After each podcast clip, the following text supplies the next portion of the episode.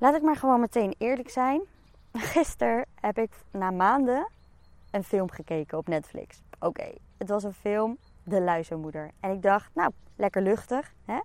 Zo'n film. En toch moest ik een traantje laten. Niet één traantje, wel een paar traantjes.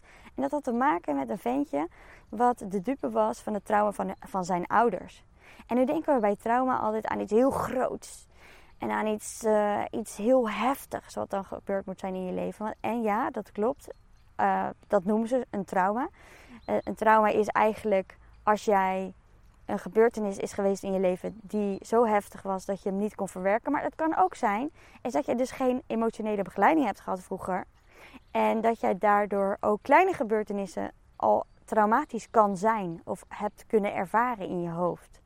Dan was het misschien niet in de realiteit, cognitief en rationeel gezien, niet mega intens en groot, als je er zo nu met je volwassen blik naar kijkt. En het kan ook zijn, is dat je dan toch daar last van hebt. En dan is dat niet meteen een groot, intens, mega trauma. Maar je hebt ook gewoon kleinere trauma's. En ze noemen dit ook nog wel eens, hè, dat zijn hechtingstrauma's, symbiosetrauma. Heel interessant. Daar wil ik wat meer op ingaan, want ik denk dat het heel belangrijk is dat mensen begrijpen waarom ze ja, soms wat uh, struggelen, of soms uh, heel veel struggelen, met stukje zelfliefde en zelfwaardering. Want het heeft allemaal te maken met deze, dit stukje trauma eigenlijk in je leven. Nou, ik ga niet meer te vaag doen. Ik ga eh, eh, gewoon, ik moet hier dieper op ingaan. Ik ga lekker jou meenemen deze spontane podcast in mijn eigen trauma. Wat dit trauma dan is en inhoudt. Hoe je dit kunt herkennen bij jezelf en erkennen en wat je er natuurlijk mee kunt doen.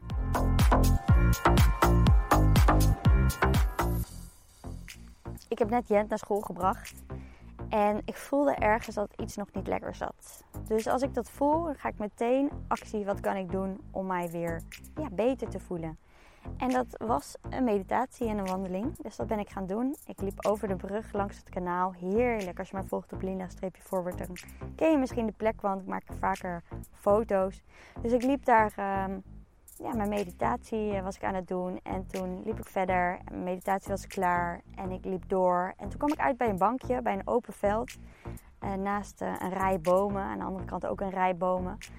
En toen dacht ik, ja, dit is misschien wel een mooi onderwerp. Want dit is eigenlijk wat mij nog dwars zit. Wat, wat nog een beetje aan het dwarrelen is door mijn hoofd. En dat gaat over wat ik gisteren heb gezien op, bij de film van de luizenmoeder. En het gaat natuurlijk over dat onderwerp trauma. Wat is nou een trauma? Uh, je hebt grote trauma's, je hebt kleine trauma's. En ik wil het hebben over het trauma wat ik heb ervaren. En ja, wat dus heel veel mensen, wat ik zie bij mijn klanten ook, hebben en ervaren. Kijk, je hebt een symbiose trauma. Je hebt grote trauma's, hè? dat als iemand overlijdt, je vader of je moeder overlijdt, of uh, wordt heel ernstig ziek, of um, hele zware, intense scheiding, waar vaak al veel te weinig begeleiding is uh, voor een kind. Hè, want dat heb ik zelf ook meegemaakt. Dat is ook al, weet je, dat een, een, vader of een moeder heel erg bezig is met die scheiding. En heel erg in dat proces zit en een beetje het kind nou, niet vergeet. Tuurlijk, het zorgt voor je. Fysiek is er wel voor je. Maar emotioneel kan ze jou misschien er helemaal niet bij hebben. En dat is ook hetgeen wat ik heb ervaren toen als kind. Is dat mijn ouders waren al ja, vanaf heel jongs af aan, ik weet niet beter, dat zij ruzie maken. En dat ze niet met elkaar op één lijn lagen. En mijn moeder was soort van bang voor mijn vader. Mijn vader kon ook best wel agressief uit de hoek komen. In één keer schreeuwen. Uh, in één keer op zijn teentjes getrapt zijn. Dat hij in één keer met spullen ging gooien. Weet je, zo'n driftbui kon krijgen. Het moest allemaal naar mijn vaders zin. En als het niet zijn zin, als hij zijn zin niet kreeg, weet je, dan was hij nog net niet aan het stampvoeten. En dan moest mijn moeder naar zijn pijpen dansen. En dat deed ze dan ook. Zij ja, leefde gewoon naar zijn leven, naar hoe hij het wilde om de rust te bewaken in huis. En zeker ja, met twee kinderen, ik heb ook nog een broer, was het voor haar belangrijk dat het zo gezellig mogelijk was in huis. En dat wij daar zo min mogelijk last van hadden. Maar ergens voelen kinderen natuurlijk die hele energie. Van dat zij op de tenen moet lopen, mijn vader op zijn tenen loopt. Dat hij in één keer uit zijn slof vliegt. Dat mijn moeder heel erg gaat om uh, het allemaal eh, gezellig te houden. Dat werkt niet. Dat voelt niet goed. Niet voor een kind en niet voor de ouders. En omdat ik ja, als kind dus heb meegekregen dat mijn ouders heel veel ruzie hadden. En ook echt dingen naar een kop konden gooien. En een soort van elkaar konden aanvallen. Misschien ja, letterlijk en figuurlijk. Uh, het is ook wel eens gebeurd. Is dat ze ja, elkaar in de haren vlogen. En dat, daarom ging ik als kind een hele, een hele verhaal daarom creëren. Is dus dat mijn moeder niet veilig was bij mijn vader. En ergens was dat ook natuurlijk niet zo. En dit was natuurlijk hun probleem, maar ik maakte daar ook mijn probleem van. Dus wat ik deed als klein meisje, en ik heb het volgens mij nog nooit gedeeld en ik ga nooit zo in details, maar ik denk ja, het is zo belangrijk om te zien wat dus kleine situaties tussen aanhalingstekens met je doen. En misschien is dit in jouw ogen geen kleine situatie, maar toen dacht ik, ja, dit is normaal.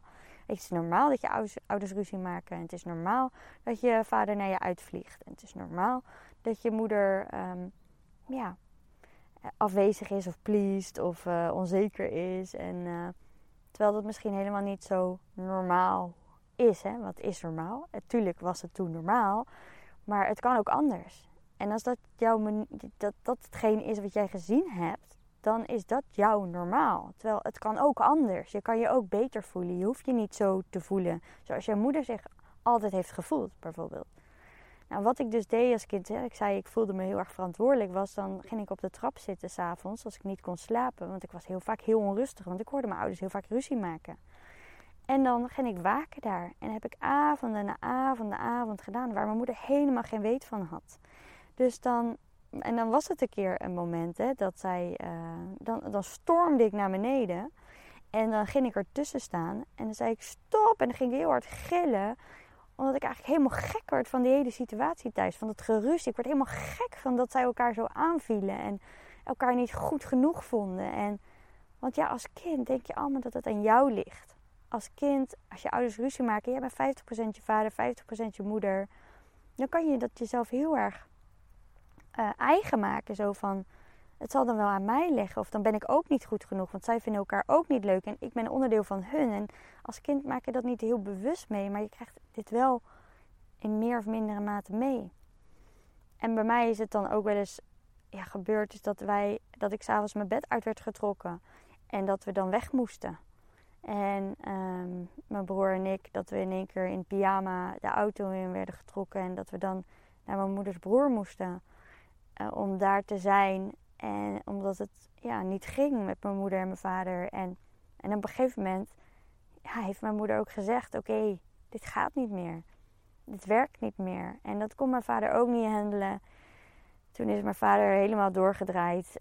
nou, dat ik, maar niet, ik wil hem niet zwart maken. Of, hè? Want hij heeft natuurlijk ook zo zijn redenen waarom hij zo zijn leven leeft en heeft geleefd. Maar ja, hij ging wel allemaal gekke dingen doen. Hij heeft al onze spullen verbrand, bijvoorbeeld vroeger. En, nou ja, er zijn gewoon allemaal dingen gebeurd. ik, weet je, ik wil niet te veel hierin uitweiden, maar die niet oké waren en die mij een heel onveilig gevoel hebben gegeven als kind. En ik weet zeker dat jij ook een keer iets hebt meegemaakt. Misschien was het niet zo onveilig, maar wel dat ja, je vader in één keer uitvloog. Of je vader in één keer heel afwezig was. Of dat jouw moeder ook hem pleasde, je vader pleasde. Of dat uh, zij ook ruzie hadden. Of misschien wel ruzie hadden en er niks over zeiden. Dat is soms wel erger, weet je wel. Achter je rug om. Maar dat je wel een spanning voelt in huis. En dat je denkt, wat is hier aan de hand? En dat er niet over wordt gesproken. En dat je, je daarin ook denkt, je hebt wat verkeerds gedaan of zo. En dat jij ook op je tenen gaat lopen. En dan wordt het ook een onveilige situatie.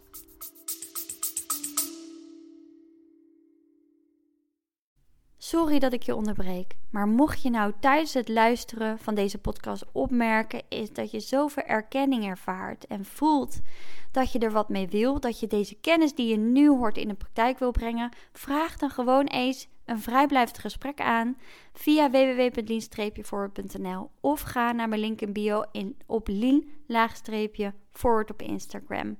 En dan kletsen we even over jouw uitdaging, je verlangens. Dan kan ik direct die rode draad eruit pikken waar jij mee aan de slag mag gaan. En dan kunnen we kijken en mag jou voelen of later beslissen zelfs nog of jij in eventueel het één traject zou willen stappen. Dus wie weet ga ik je zien.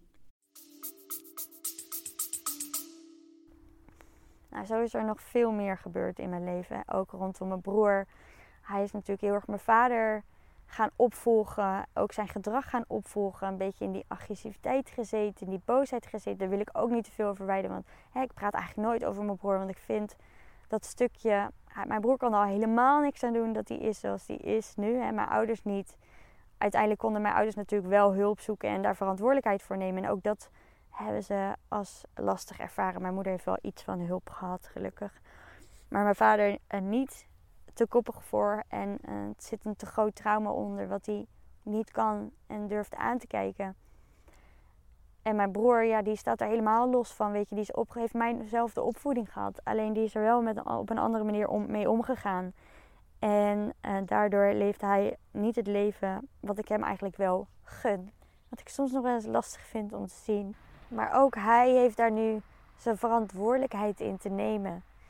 En um, ja, hij is nu volwassen en hij heeft nu wel een keuze. En uiteraard heb ik ook veel gesprekken met hem gehad, later nog. En dus ja, hij heeft nu die keuze. En nu is het aan hem of hij er wat mee gaat doen. Of hij dus ook die hulp gaat zoeken. En als het goed is, doet hij dat nu. En dat is super fijn. Is dat hij ook verder met zijn leven kan. Want ik zie ook hoeveel impact dit op zijn leven heeft gehad. En ik zie ook dat bij iedereen zie ik die struggle vanuit hun opvoeding. Vanuit de dingen die zijn gebeurd. Dingen die je niet hebt kunnen verwerken. Dingen die, waar je geen emotionele begeleiding bij gehad. Het stukje zelfbeeld. Hè, dat je niet... Ja, dat je niet ziet wat je waard bent. En dat komt allemaal voort uit een hechtingstrauma. Tussen aanleidingstekens trauma. Dus even zo om een beeld te geven dit is natuurlijk eh, niet het enige wat in mijn leven heeft gespeeld. Er is behoorlijk wat uh, in mijn leven heeft afgespeeld. Net waarschijnlijk in jouw leven. En ik geloof ook hè, dat ieder huisje heeft zijn kruisje. Iedereen heeft daar in zijn eigen verhaal. En ik geloof ook dat het komt omdat jouw ouders, hè, als je een beetje rond mijn leeftijd bent, ik ben 34 nu, op dit moment, is dat als jij ook rond hè, de 25, 40 bent, nou, alles daarboven ook natuurlijk. Maar is het ook zo, en misschien daaronder ook nog wel trouwens, is dat jouw ouders zijn opgevoed door ouders uit de oorlogsperiode. En kijk, wat denk je wat dat achterlaat? Jouw opa en oma hebben natuurlijk een flink trauma opgelopen. Super intens als je in zo'n onmenselijke situatie wordt opgevoed. Je bent dan ook letterlijk aan het overleven. En daarin zijn zoveel um, gedachten en angsten en onveiligheden opgebouwd. Dat is allemaal weer doorgegeven aan jouw ouders. En als er nooit hulp bij is geweest, als er nooit goede hulp bij is geweest, dat, je, dat hun echt ook hun trauma's konden, konden helen. En nog eigenlijk een beetje opgesloten zitten in hun, hun pijn. Dan wordt het allemaal doorgegeven. Als je er niks aan doet, geef je dit door. Allemaal onbewust in overtuigingen. En want al die overtuigingen worden gestuurd door die stuur je door naar je gedachten. En je gedachten sturen dat door naar je gevoelens. En dat zal zich altijd uit in een bepaald gedrag. En dat geldt ook zo voor jouw ouders. Ook al zullen ze het altijd beter hebben gedaan dan hun eigen ouders. Want je leert altijd natuurlijk van je opvoeding. En zul je altijd een beter leven eh, doorgeven dan, dan je zelf hebt gekregen. Want gelukkig leren we ook. Maar en er hangt vaak ook nog iets onder als er niet voldoende hulp is geweest. En zo'n hechtingstrauma is dus het gevolg van um, traumagevoelens, die je dus eigenlijk ook overneemt dus van je ouders, wat ik net zei. Hè? Het is uh, dat het kind nooit geleerd heeft om um, onderscheid te maken tussen de gevoelens die van hemzelf zijn, of van jouzelf zijn, of van jouw ouders zijn. Het is een soort van overgenomen gevoel. En dat herken ik heel erg. En misschien herken je het nu niet zo direct en denk je, nou, dit is niks voor mij, dit is echt bij mij helemaal niet van toepassing. Maar ik zie dit bij iedereen terug. Iedereen heeft dit. En wanneer dus één of beide ouders dus eigenlijk getraumatiseerd zijn, zoals bijvoorbeeld mijn vader heeft geen vader gehad, die was twee jaar toen overleefde zijn vader. En nou ja, opgegroeid in een wat groter gezin en dus ja, weinig aandacht gekregen. Dat betekent dat hij niet voldoende aandacht heeft gehad om een goed zelfbeeld op te bouwen. Dus mijn vader die leeft op zijn ego, op zijn gedachten. En dat houdt hem staande. En daarin uitzicht dat in allerlei gedragingen, zou ik maar zeggen, gevoelens, boosheid, frustratie, uh, woede, agressie. Uh, want hij heeft nooit die, uh, hij heeft moeten overleven al van kind af aan, van jongs af aan. Want ja, hij moest wel hè, ehm, ja, er was geen vader in huis. Dus hij moest wel als stel die man zijn. En ja, zich eroverheen zetten over die gevoelens. Ja, gevoelens werd helemaal niet gesproken. Dus ja, dat heeft zich allemaal geresulteerd in heel veel opgekropte boosheid en woede. En daar heeft hij last van. En dat heeft hij geuit in onze ja, relatie. Vroeger in onze gezin, uh, zou ik zeggen, in de relatie met mijn moeder, maar ook uh, ten op, ja, in relatie met ons, zou ik zeggen. Dus, dus dat is iets wat dan niet letterlijk is overgenomen van zijn vader, maar het is wel een, een, een gevoel wat komt doordat hij ja, zijn vader niet heeft gehad en zijn moeder het allemaal alleen moest doen. En die natuurlijk ook weer allemaal dingen heeft meegemaakt met van alles en mannen en whatever. Dus ja, dat wordt dus allemaal voelbaar voor zo'n kind. En dan kom je dus eigenlijk in zo'n ongezonde opvoedstijl. En, en dat wordt dus onbewust overgedragen. En nou is het zo dat je dat continu blijft overdragen. Dus jij zou het ook overdragen. Maar uiteraard leren we ook. Dus, dus in mindere mate, maar het is er wel. Dus feitelijk betekent dit ook dat er dan weinig tot geen echte aandacht is voor de gevoelens en dus behoeften van het kind. En dat is dus die emotionele begeleiding die jij misschien dan ook wel gemist hebt. Omdat jouw ouders ook niet in staat waren om hun eigen trauma's te verwerken. En dit wordt dan afgesplitst en deze gevoelens worden dan geprojecteerd op het kind. Dus op jou. Zonder dat ze misschien hele ernstige dingen hebben gedaan, maar ergens in het gevoel, in bepaalde snauw of bepaalde afwezigheid, heb je dit zo gevoeld. En dit kunnen naast dus positieve gevoelens zijn die overgedragen kunnen worden. Hè? Want je ouders kunnen natuurlijk ook mooie dingen aan je meegeven. Hè? Zie je dat ook? Maar ook gevoelens van onmacht, van verdriet, van woede. En omdat het kind in de eerste levensfase als baby tot jong um, ja, hoe oud, tot je 16 of zo, afhankelijk bent van je ouders, is dus die symbiose, want dat noemen ze dan, tussen jou en hen belangrijk. Die hechting is dus heel belangrijk, want ja, je bent ook afhankelijk van je ouders. Kijk, een kind kan gewoon niet voor zichzelf zorgen. En die kan ook niet alles regelen in huis met uh, voeding en met uh, begrijpen in tijd hoe laat hij naar bed moet. En, maar het is ook afhankelijk van jouw warmte en van je liefde van de liefde en warmte van je ouders. Dus ja, dit zorgt ervoor dat een kind in een niet veilige omgeving opgroeit.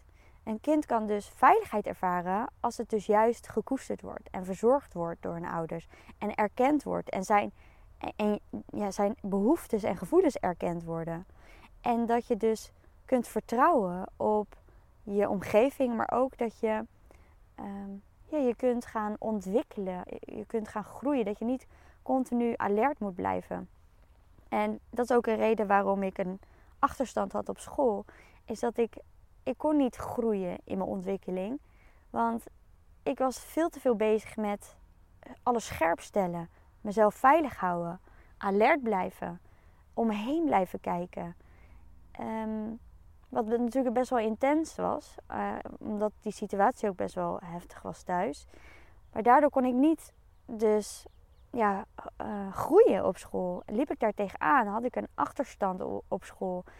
Omdat ik dan in groep 8, misschien heb je het gehoord, eh, rekenwerk had voor groep 6. En, en weet je, wat denk je wat dat doet voor je zelfvertrouwen? Helemaal uh, niet goed als kind. En dan ga je ook denken dat je er niet bij hoort. Dat jij dom bent en de rest niet. En nou, et cetera, et cetera. Dus Wanneer ouders dus getraumatiseerd zijn, zien zij hun kinderen dus niet als individu, maar als een onderdeel van hun. Misschien ben je wel heel beschermend opgevoed. Waren je ouders heel snel heel angstig. Um, dat ze jou niet naar buiten lieten gaan of dat, uh, dat je heel erg in de buurt moest blijven of dat ze liever wilden dat je thuis bleef. En dan is dat dus ook een trauma wat wordt doorgegeven als het ware. En, want zij projecteren dan de angst van wat zij vroeger misschien hebben meegemaakt of misschien niet hebben gekregen, die bescherming. Waardoor het misschien wel eens is misgegaan buiten of hè, whatever, het kan maken, wat het dan maar ook is. Die angst projecteren ze dan op jou als kind. En dat is wat ik altijd bedoel op Instagram, deel ik het ook heel vaak, is dat je jouw angsten projecteert. Alles wat jij hebt meegemaakt en je hebt dat nog niet een plekje gegeven en je zit dus nog in die angst dan geef je dat dus door aan je kinderen. Want ergens uit je dat, ergens projecteer je dat. Want jij wil je kinderen beschermen. En je wil het beste voor je kinderen. En als jij nog iets hebt wat, waarin je dus nog niet in vertrouwen zit, dan geef je dus die angst door. En in jouw hoofd is het dan een hele realistische angst. Maar dat is natuurlijk helemaal niet zo. En dat zag ik ook bij de luizenmoeder. Er was ook zo'n kind, uh, zo'n moeder. En uh, haar dochter, die werd heel erg klein gehouden. Heel erg in de buurt gehouden. Als er dan een, een kind ziek was in de klas of verkouden, dan was het echt een no-go dat het kind, Rianne heette, naar school mocht gaan van die moeder. Want stel nou dat haar kind ook ziek wordt. Dat is onverantwoordelijk. Het is natuurlijk mega overdreven. Maar in het hoofd van zo'n moeder is dat wat het moet zijn. Dat is wat voor haar de waarheid is. Maar is dat echt goed voor dat kind? Is het goed om jouw kind bij het minste van het geringste weg te trekken en niet zelf dingen te laten ontdekken? Wat geef je dan zo'n kind mee? Nou, heel veel onzekerheid, heel veel wantrouwen of zo'n kind het niet aan kan. En omdat mijn ouders bijvoorbeeld alles aan het oplossen waren voor mij, wat super lief is natuurlijk, maar daardoor lieten ze mij niet zelf nadenken over wat ik wilde, wat voor mij belangrijk was. En daardoor leefde ik heel erg hun leven. Want ja, ik deed gewoon wat er gezegd werd. En dat leek dan voor mij het beste. Maar daarin ben ik niet begeleid in mijn emotie wat ik nou wilde. Of wat ik nou belangrijk vond. Of waar ik nou boos van werd. Of waar ik nou verdrietig van werd. Of, of waar ik jaloers om werd. Want jaloezie, boosheid, et cetera. Het wil zoveel vertellen over wat jij denkt en wat je voelt. En, en welke kant je op mag. Nee, dan, dan als jij heel erg, net zoals ik, geleid ben door je ouders, dat zij voor jou wel even hebben gekozen wat goed voor jou was, dan ja, heb je jezelf niet leren kennen. Dan leef jij dus een groot deel van de identiteit van je ouders. En dit kun je dus allemaal herkennen aan als jij in je relatie bijvoorbeeld heel erg bang bent om in de steek gelaten te worden. Dat je eigenlijk een soort afhankelijkheid, afhankelijk bent van je partner. Dat je afhankelijk bent van wat hij zegt, doet, uh, hoe hij zich voelt. Dan als hij zich niet lekker in zijn vel voelt, voel jij je ook rot. En dat betekent dus, dus dat jij je identificeert met ook zijn gevoelens. En dat is iets waarschijnlijk wat je dan al heel je leven doet. Maar dat is iets wat je eigenlijk dus helemaal niet hoeft te doen. Want jij bent niet verantwoordelijk voor iemand anders zijn of haar gevoelens. Dus wat maakt dat jij je druk maakt? Tuurlijk, hè, steun, gezonde steun en gevoel meevoelen, et cetera. Dat is normaal, hè? Maar wat maakt dat jij je dan ook helemaal mee laat zuigen door als, uh, als, als je partner zich bijvoorbeeld heel rot voelt of boos is op jou? Dan ergens voel jij je dus aangesproken of aangevallen. Terwijl dit is zijn boosheid. Het is niet van jou. Het zegt meer over hem dan over jou. Maar toch voel jij dat dit aan jou is. Dus dan ben jij dus ergens bang om afgewezen te worden. Ben je bang om het niet goed te doen. En dit herken je waarschijnlijk dan ook wel in je jeugd. En misschien denk je nu wel, nee, het is allemaal fantastisch gegaan in mijn jeugd. Ik heb echt super goede jeugd gehad.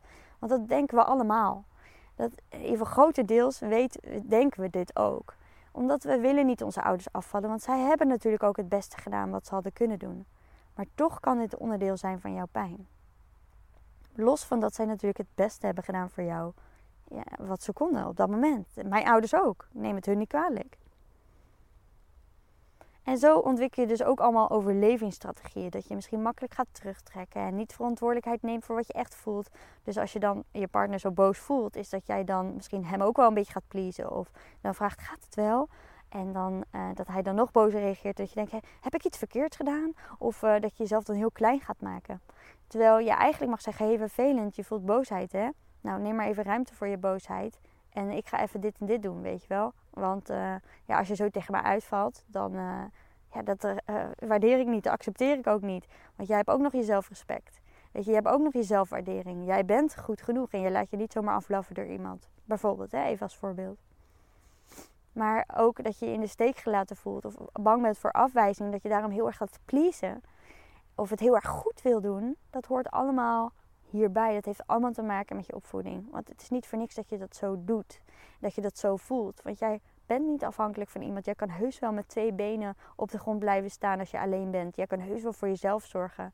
Je kan heus wel nu uh, wel uh, jezelf die liefde en warmte bieden. Daarvoor heb je helemaal niemand nodig. Want nu ben je gewoon volwassen. Je bent dat kind niet meer. Maar toch voelen we al die kindemoties nog. Maar het kan natuurlijk ook zijn dat jij uh, je juist sterker voordoet. En dat jij overal overheen stapt. En dat jij uh, vindt dat als je hulp zoekt, dat het juist heel zwak is.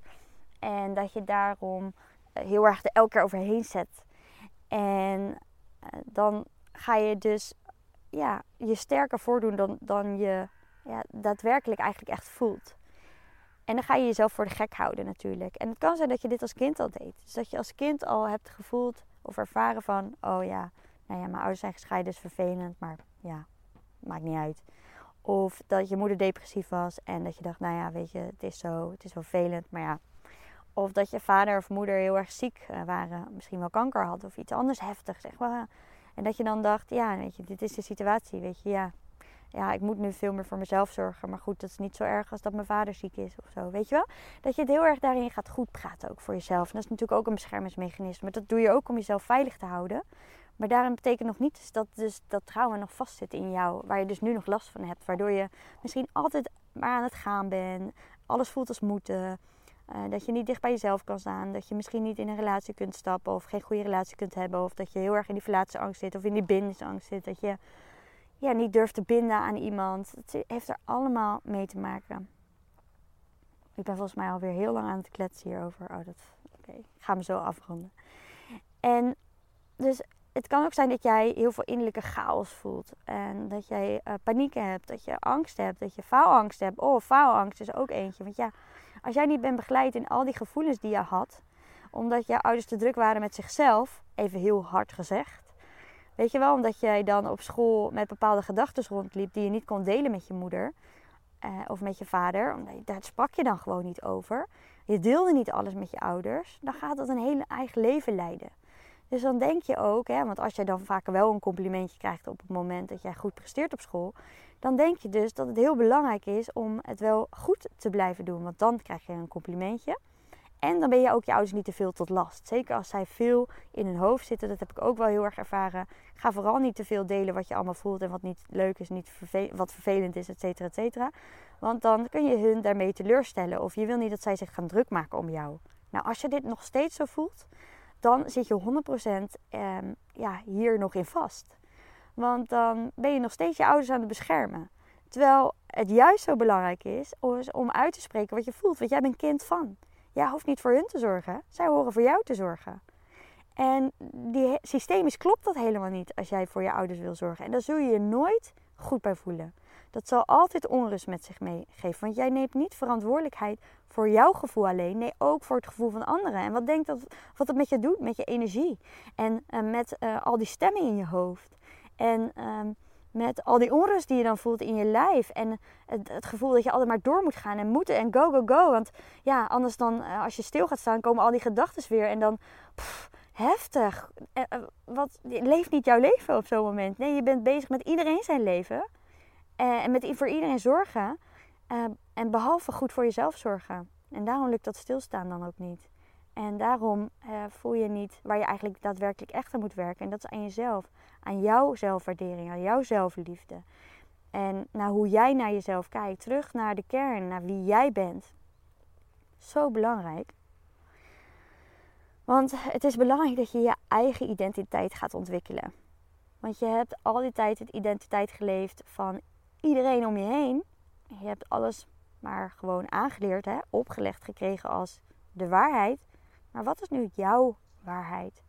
Wat is nu waar jij van aangaat? En wat is nu waar jij van blij wordt? Uh, wat is nu het leven wat jij nu mag gaan leven? Want jij wilt toch ook dat jij jezelf kent, zodat je niet weer jouw identiteit, die je nu leeft in onzekerheid, die onrust, dat piekeren, dat altijd maar doorgaan, dat um, leven van vakantie tot vakantie, dat wil je toch niet aan je kinderen doorgeven? In ieder geval ik niet. Dat is de reden dat ik ook toen hulp heb gezocht. Is omdat ik zag dat ik niet mijn beste leven aan het leven was. Omdat ik altijd maar door aan het gaan was. Omdat ik altijd die onrust voelde. Dat ik me heel vaak down voelde. En dan kon ik heel blij zijn, maar kon me ook heel down voelen.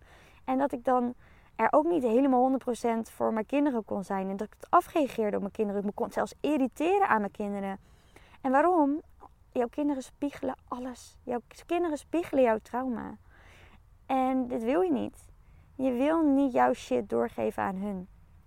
Misschien heb je nog helemaal geen kinderen, maar misschien wil je kinderen. Ik coach heel veel mensen die kinderen willen. Ik uh, toevallig nu ook een, weer met jonge kinderen. Maar ook um, iemand ja, zojuist weer gestart met, uh, die een kinderwens heeft. En ik had het vorig jaar ook heel leuk was, nou vorig jaar is misschien niet eens vorig jaar, uh, maar was ook iemand die had ook een kinderwens. En die vroeg, vroeg zich ook af van, ja, trek ik dit eigenlijk wel? Als ik nu nog niet eens mezelf die me-time kan gunnen en mezelf eh, begrijp, hoe, hoe kan ik dan een kind leren zichzelf te ontwikkelen en te begrijpen? Want dat is wat je natuurlijk eigenlijk mag doen. Je mag je kind begeleiden uh, een eigen ik te creëren. En als jij niet weet wie jij bent, hoe, mag je, mag je dan ja, hoe kan je dan je kinderen begeleiden daarin? En um, dat was voor mij ook echt een eye-opener. En ik ben helemaal natuurlijk daarin gedoken. En omdat ik ook ja, bij mijn kern wilde komen. En ik denk dat ik nu aardig bij mijn kern ben en heel goed begrijp. En voel ook dat ik die gedachten niet ben. En, dat ik, natuurlijk heb ik ook mijn ups en downs. En heb ik ook dingen in het leven. Maar ik kan me heel erg uh, los van komen. En dus waardoor ik het dus niet meer hoef te projecteren op mijn kinderen. Natuurlijk gebeurt het ook wel eens, maar dan kan ik daarna met hun in gesprek gaan erover en het hun uitleggen. En dan weten ze ook dat het niet aan hun is. En dat zij, ja, dat dit een stukje is van mij en waar ik doorheen mag en wat los staat van hun, et cetera. Daar kan ik nog een hele andere podcast over opnemen. Dus ja, loop jij ook, of herken jij dingen hierin en ga je ook altijd maar door over je grenzen, weet je niet wie je bent, et cetera, et cetera, dan raad ik je echt aan om je eigen identiteit gaan ontdekken. En oh, ik, ik, daar had ik het net over. Ik ga weer lekker hak op tak. Is dat, um, dat gaat over Monique. Die was dus uh, gestart bij mij. En die, die zei dus, ja, ik wil kinderen. Alleen ja, hoe kan ik nou kinderen willen als ik nog niet eens voor mezelf goed kan zorgen? En zij is dat traject ingestapt van zes maanden. Zet jezelf op de eerste plek. En ik heb haar begeleid.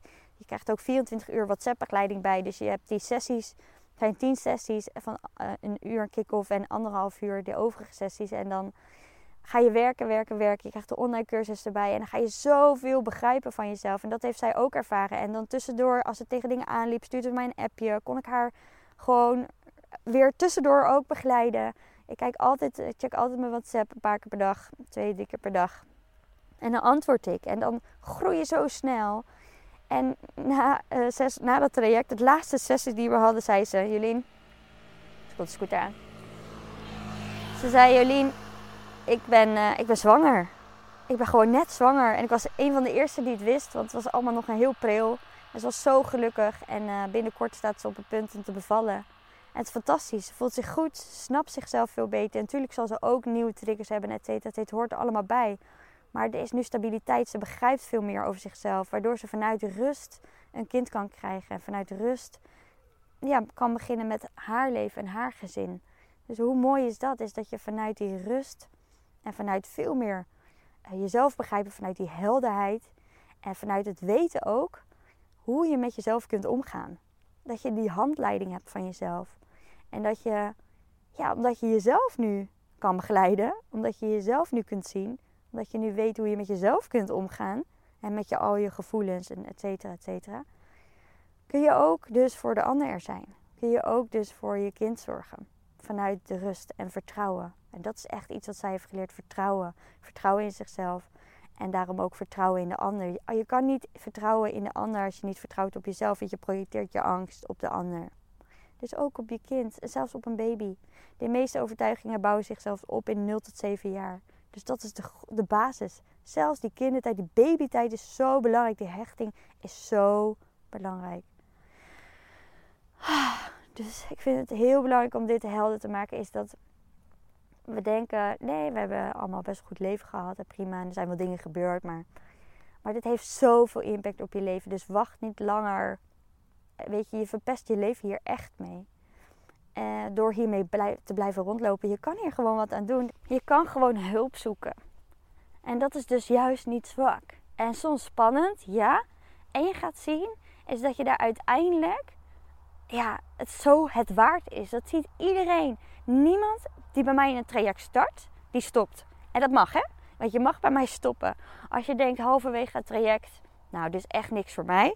Nou, dan ga ik echt niet met je verder. Want ik wil dat jij ook natuurlijk 100% ervoor kan gaan. En dat heb ik niet over 100% van je tijd. Uh, want hè, we denken dan vaak ook, ja, maar ik ben al zo druk. Nee, juist doordat je zo'n traject gaat, juist doordat je met jezelf bezig gaat, ga je ruimte creëren. Ga je dus meer rust creëren. Ga je dus minder voelen dat je druk bent.